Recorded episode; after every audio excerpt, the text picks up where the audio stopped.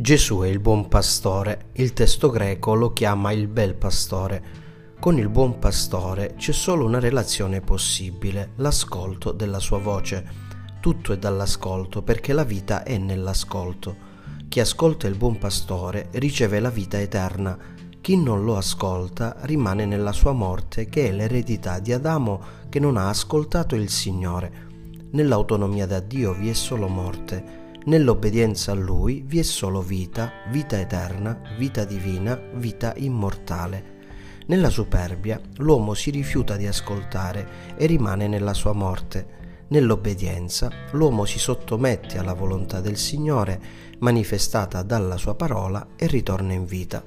L'uomo invece vuole ritornare in vita rimanendo però nella superbia, nell'autonomia, nella disobbedienza, nel non ascolto del suo Dio e Signore.